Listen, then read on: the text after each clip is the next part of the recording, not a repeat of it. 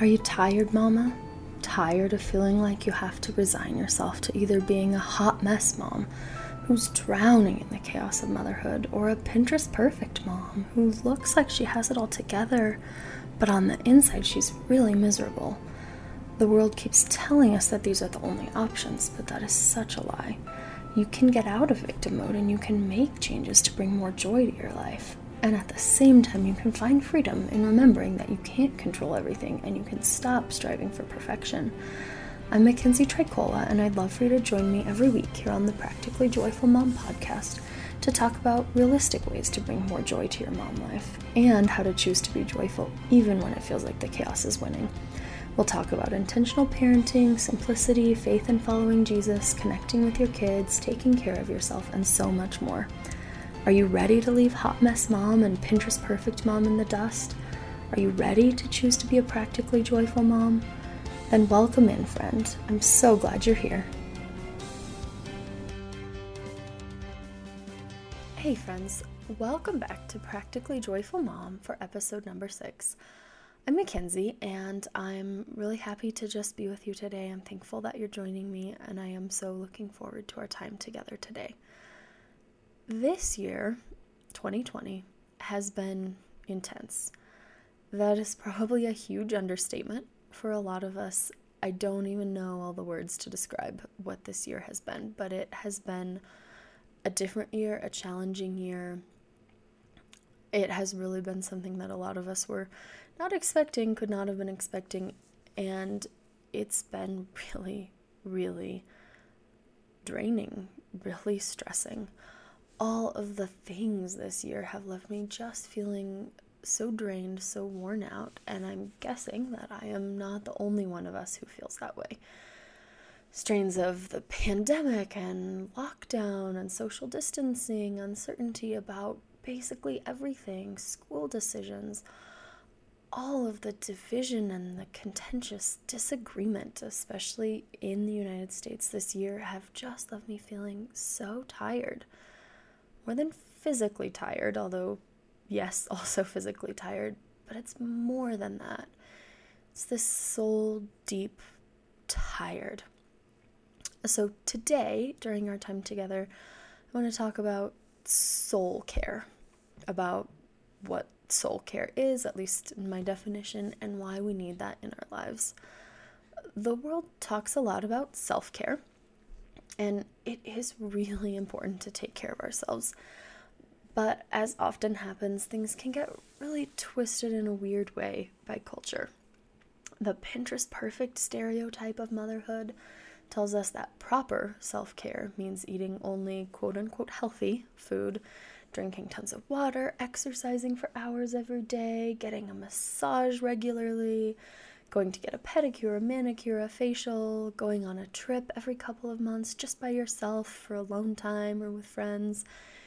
And those are not bad things. Nothing is wrong with any of those things. They're good things. And we should make caring for ourselves a priority. But let's not fall into this perfectionist trap of thinking that you have to have all of these things or you can't be okay. And that then you just have to throw up your hands and forget it and just accept that you're a hot mess, you're a disaster.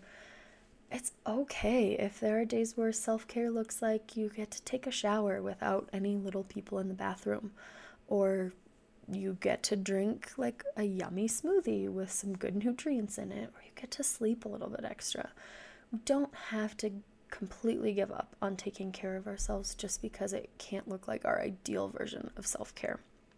On the other end of the spectrum, there's the hot mess mom culture that tells us to just forget about self-care. There's no hope for moms to get what they need. You just have to wait till your kids are grown. Or there's this idea that self-care just means going out with girlfriends to complain about your kids or your husband once a month. And that's a really hopeless message. You do have the ability to make some time and some space to take care of yourself. It may not look like the Pinterest perfect mom way of things, like we already said, but it is important to take care of yourself. You can make time to take care of your basic needs, and everyone in your life will benefit from you being in a better place physically, a better place emotionally. Self-care is a good thing, but I think we can sometimes get the wrong idea about what will really fill us up. We think, if I could just get a massage, if I could just get a pedicure, if I could just eat some chocolate, this is me, if I could just watch a movie, it would fix what's wrong in my life. Massages and chocolate are good. I love these things, but they won't necessarily nourish our souls. Sometimes what we need is basic physical, emotional self-care. Sometimes we need to relax, watch a show, eat something delicious, just take a break. But we also need self-care for our souls. We've all heard the analogy that you can't pour from an empty cup, right? You have to fill yourself up to fill up those around you, to love and to serve them. But we can fall into this place of doing lots of things to have self-care for our bodies, for our minds, and end up neglecting soul care. So when we have a break during nap, after our kids are in bed, sometimes it's okay to just zone out, just relax. But other times we need to do the harder work of caring for our souls in a way that will fill us up deeply so that we can give deeply to others.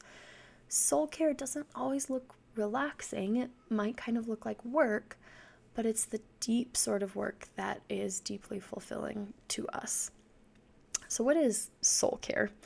My completely own made-up definition. This is just me, not whatever things you might Google on the internet. As a disclaimer, I did, after I wrote out what I wanted to say, some notes for this episode, kind of Googled soul care, and there were all sorts of websites and things that I did not delve into. So if you see other weird things out on the internet about self-care, that's not what I'm talking about. This is just all my own definition. So I don't know. Don't think that I'm talking about something weird that you read on Google. So my definition, what I'm talking about today about soul care. Soul care is deeper than surface level, skin deep self-care. Soul care is when we actually address some core underlying issues going on in our lives, or when we spend time doing things that will nurture and nourish our souls, not just our bodies. It doesn't always look easy, it doesn't always look like rest, but it can bring us to a place of rest, a place of deeper peace. Soul care is something very individual, and it's something that probably looks very different for you versus how it looks for your friends. I kind of think of it as, if self-care is like watering the flowers in the garden of your life and maybe plucking a couple little weeds, soul care is more like tilling the soil, pulling up the roots of weeds that are really getting in the way. So to kind of get an idea of this idea of soul care and why it matters, I want you to just stop and imagine a couple different scenarios with me. If you're somewhere that you can safely close your eyes, you can do that. If you're driving, please don't close your eyes. But if you can, just close your eyes and imagine with me, you've put your kids to bed, done with responsibilities for the day, and you just collapse onto the couch, pick up your phone, scroll through Instagram, scroll through Facebook, check your email. Maybe you watch some news, watch TV for a couple hours, and then you fall into bed. How do you feel? Not like, do you feel guilty for how you spent your time, but how are you really feeling after that? Overwhelmed, numb, disconnected, exhausted. Now, let's imagine similar scenario. You've got some time, whether it's after bedtime or whenever. And now imagine doing something that you love during that break. Maybe it's playing an instrument if you're musically inclined, or just listening to music, writing a poem if that's something that you like, knitting something, painting, doing some sort of a craft.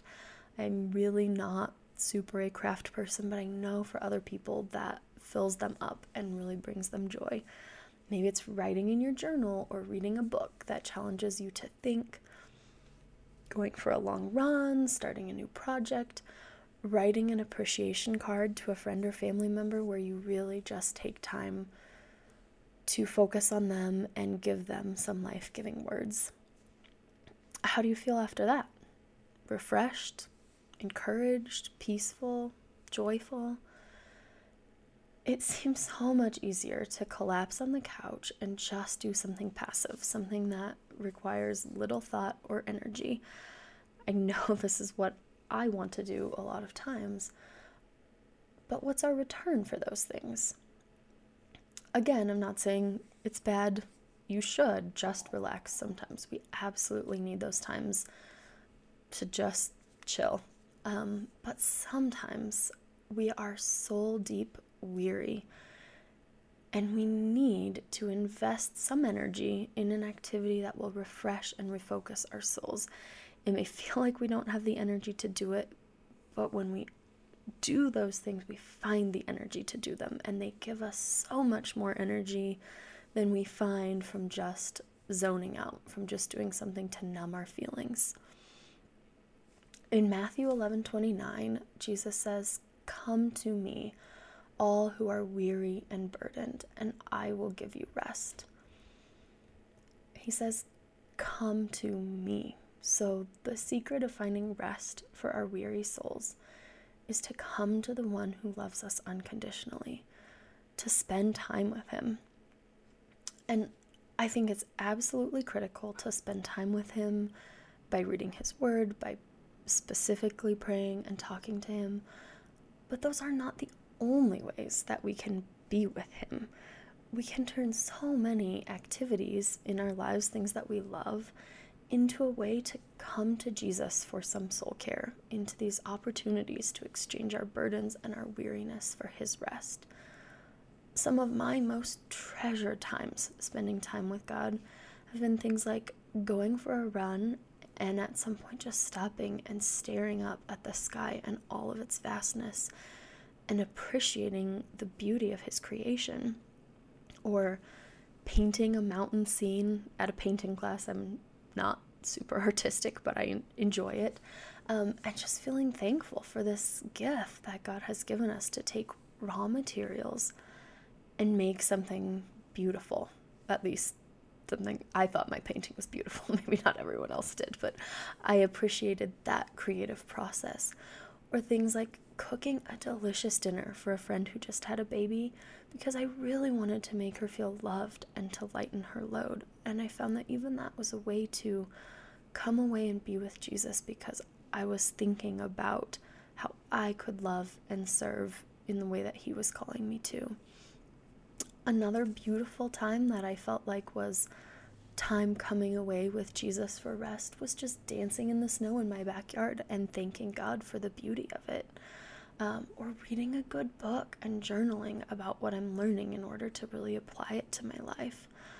I've had beautiful times with Jesus walking by a creek or a river and just listening to beautiful music, contemplating the words or the beauty of the melody.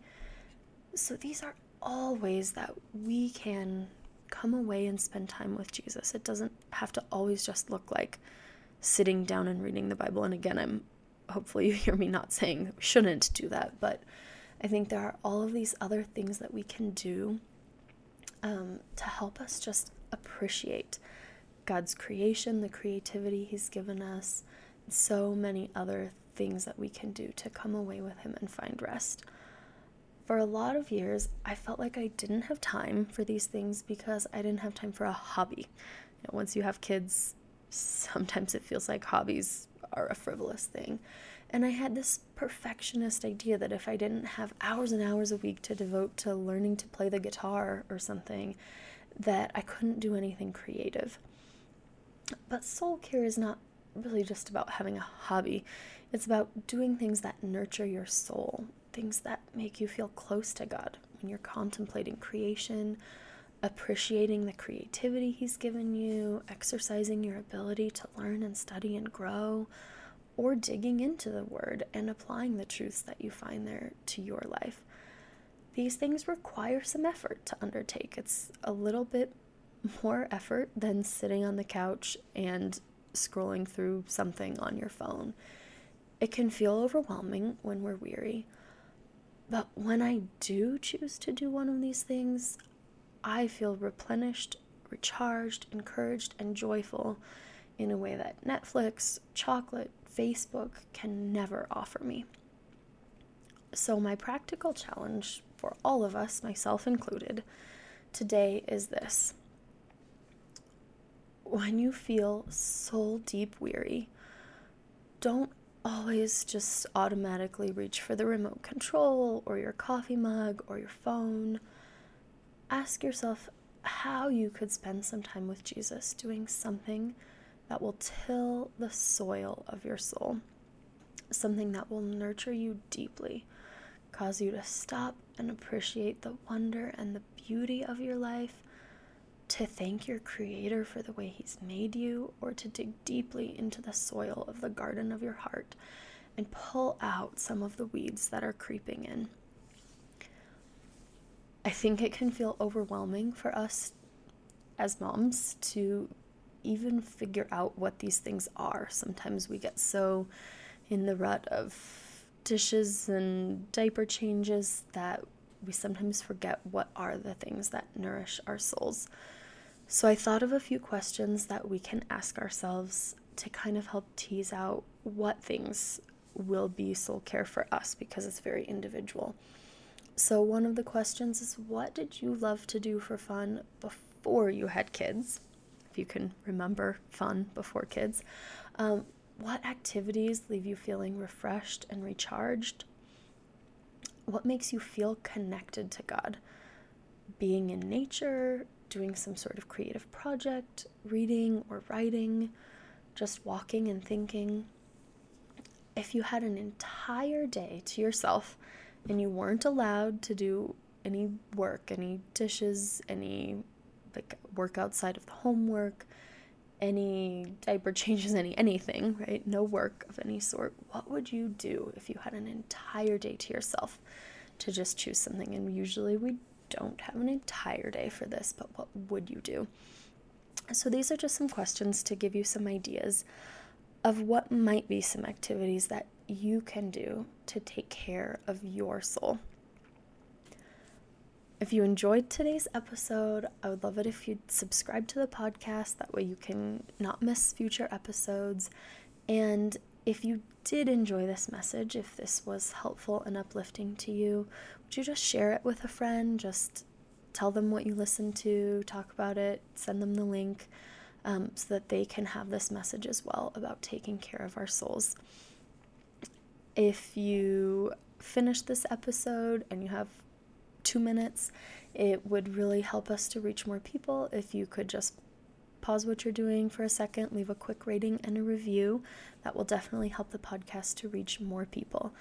And if you want to connect more, you can follow me on Instagram at Practically Joyful Mom, or you can send me an email at practicallyjoyfulmom@gmail.com. Thanks for being here today with me, friends, for choosing to spend this time together. I hope that you are feeling inspired and equipped to spend some time caring for your soul and not just your body. I'll see you next week right here for another episode. Thanks for choosing joy with me, friends.